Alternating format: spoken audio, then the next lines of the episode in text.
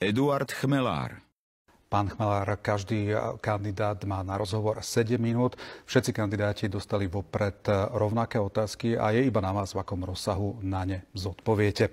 Pred rokom otriasla Slovenskom brutálna vražda novinára Jana Kuciaka a jeho partnerky Martiny Kušnírovej. Ako podľa vás táto brutálna vražda ovplyvnila našu spoločnosť a najmä politickú scénu? Jan Kuciak bol aj mojím študentom, takže sa ma to osobne dotýka. Táto vražda na jednej strane odhalila tú obrovskú mieru korupcie a bezprávia na strane štátu, na strane druhej odhalila aj obrovskú mieru prázdna na strane opozície alebo možnej alternatívnej ponuky. Tieto udalosti nepriniesli novú generáciu politikov, priniesli nové rozdelenie spoločnosti. Ako by ste chceli z pozície prezidenta posilniť dôveru verejnosti v štát a verejné inštitúcie? Predovšetkým tým, že by som dodržiaval a strážil ústavu a zákony. Chcem byť spravodlivým prezidentom a hlava štátu by mala byť v tomto prípade vzorom pre celú spoločnosť. A v novembri uplynie 30 rokov od dnešnej revolúcie. Čo sa podľa vás za tých 30 rokov z odkazu dnešnej revolúcie podarilo naplniť a naopak čo nie?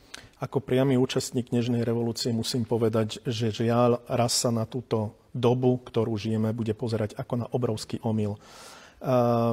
My by sme mohli vymenovávať veci, ktoré sa nenaplnili, napríklad požiadavka odluky od štátu, ktorú nám vlády neúprimne sľubujú 30 rokov, ale nemám na mysli len to.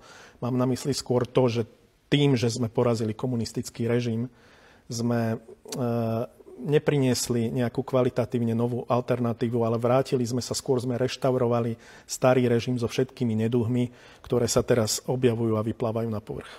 V máji si pripomenieme 100. výročie úmrtia Milana Rastislava Štefánika.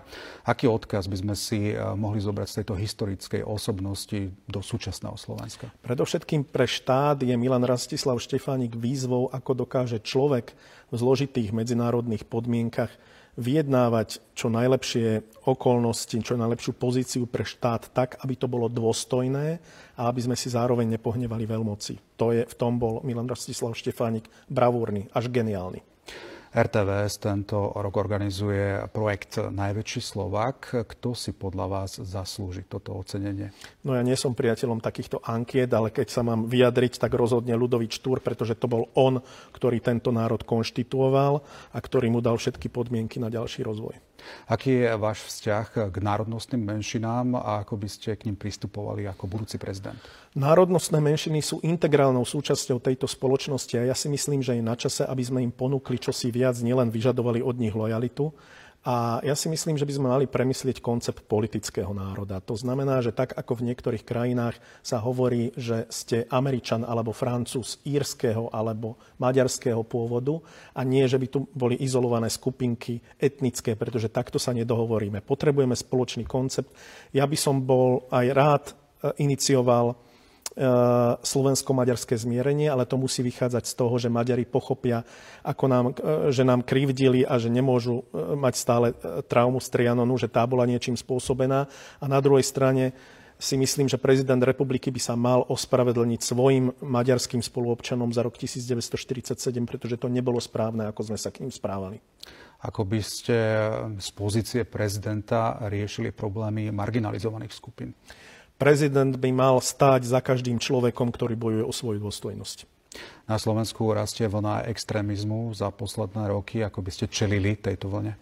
Predovšetkým neživiť extrémizmus krokmi z mainstreamu, ktorý to jednoducho povzbudzuje.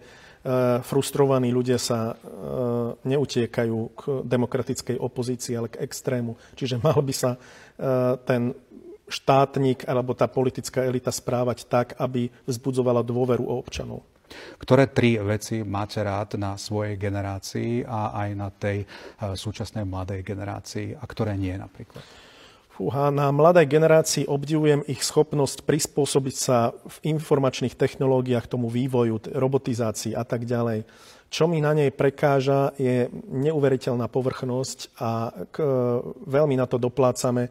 Treba pripomenúť opäť Túrovcov, že to boli mladí ľudia, to boli 30-tnici, ktorí mali ucelenú predstavu o spoločnosti, veľmi by som sa obával dať dnešným mladým ľuďom do rúk štát. A keby ste mohli vybrať nejaké tri veci z vašej generácie? To bola predovšetkým schopnosť učiť sa a prispôsobovať sa ťažkým podmienkam. Na čo ste hrdí na Slovensku? Teda čo pokladáte, čo vo vás vyvoláva tú slovenskú hrdosť a naopak čo nie? Som hrdý na kultúru, dejiny a prírodu Slovenska. A to, na čo nie som hrdý, je práve to, ako málo o tom vieme. Máte nejaké miesto na Slovensku, kam sa veľmi radi vraciate? To je strašne veľa miest. Ja si trúfam povedať, že poznám Slovensko tak, ako málo kto. Môže to byť Voniaca na Moránskej planine, môžu to byť hole Malej Fatry, môžu to byť štíty Vysokých Tatier alebo Poloniny. Tých miest je strašne veľa. Ja mám rád Slovensko a mám ho prechodené aj s mojimi deťmi. Radšej Slovensko spoznávate alebo na Slovensku radšej relaxujete? Rozhodne to spoznávanie je súčasťou môjho vlastenectva, pretože moje vlastenectvo nevychádza len z nejakého tupého búchania sa do prst, ale z poznania tej krajiny, jej prírody, kultúry, dejín. To je ohromné bohatstvo, ktoré je nevyužité. Keby ste mali vybrať nejaký vzor zo Slovenska a zo zahraničia, kto je vašim vzorom? Nerad používam slova ako vzory, ale mám rád Jána Kolára, pretože mal presah smerom navonok.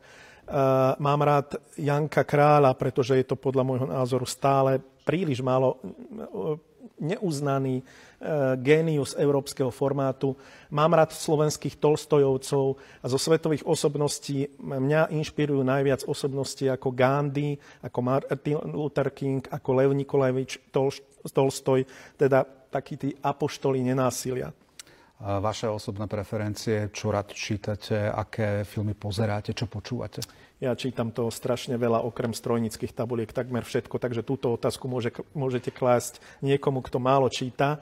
A ten výber, počúvam hlavne klasickú hudbu, mám rád sci-fi filmy a historické filmy, obľúbujem pobyty v prírode a adrenalinové športy. A pričom najradšej relaxujete, kedy si naozaj oddychnete?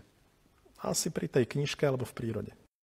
Pán Chmelár, ďakujem. Vyčerpali ste si zákonom stanovený čas pre túto časť rozhovoru. Ďakujem za pozvanie.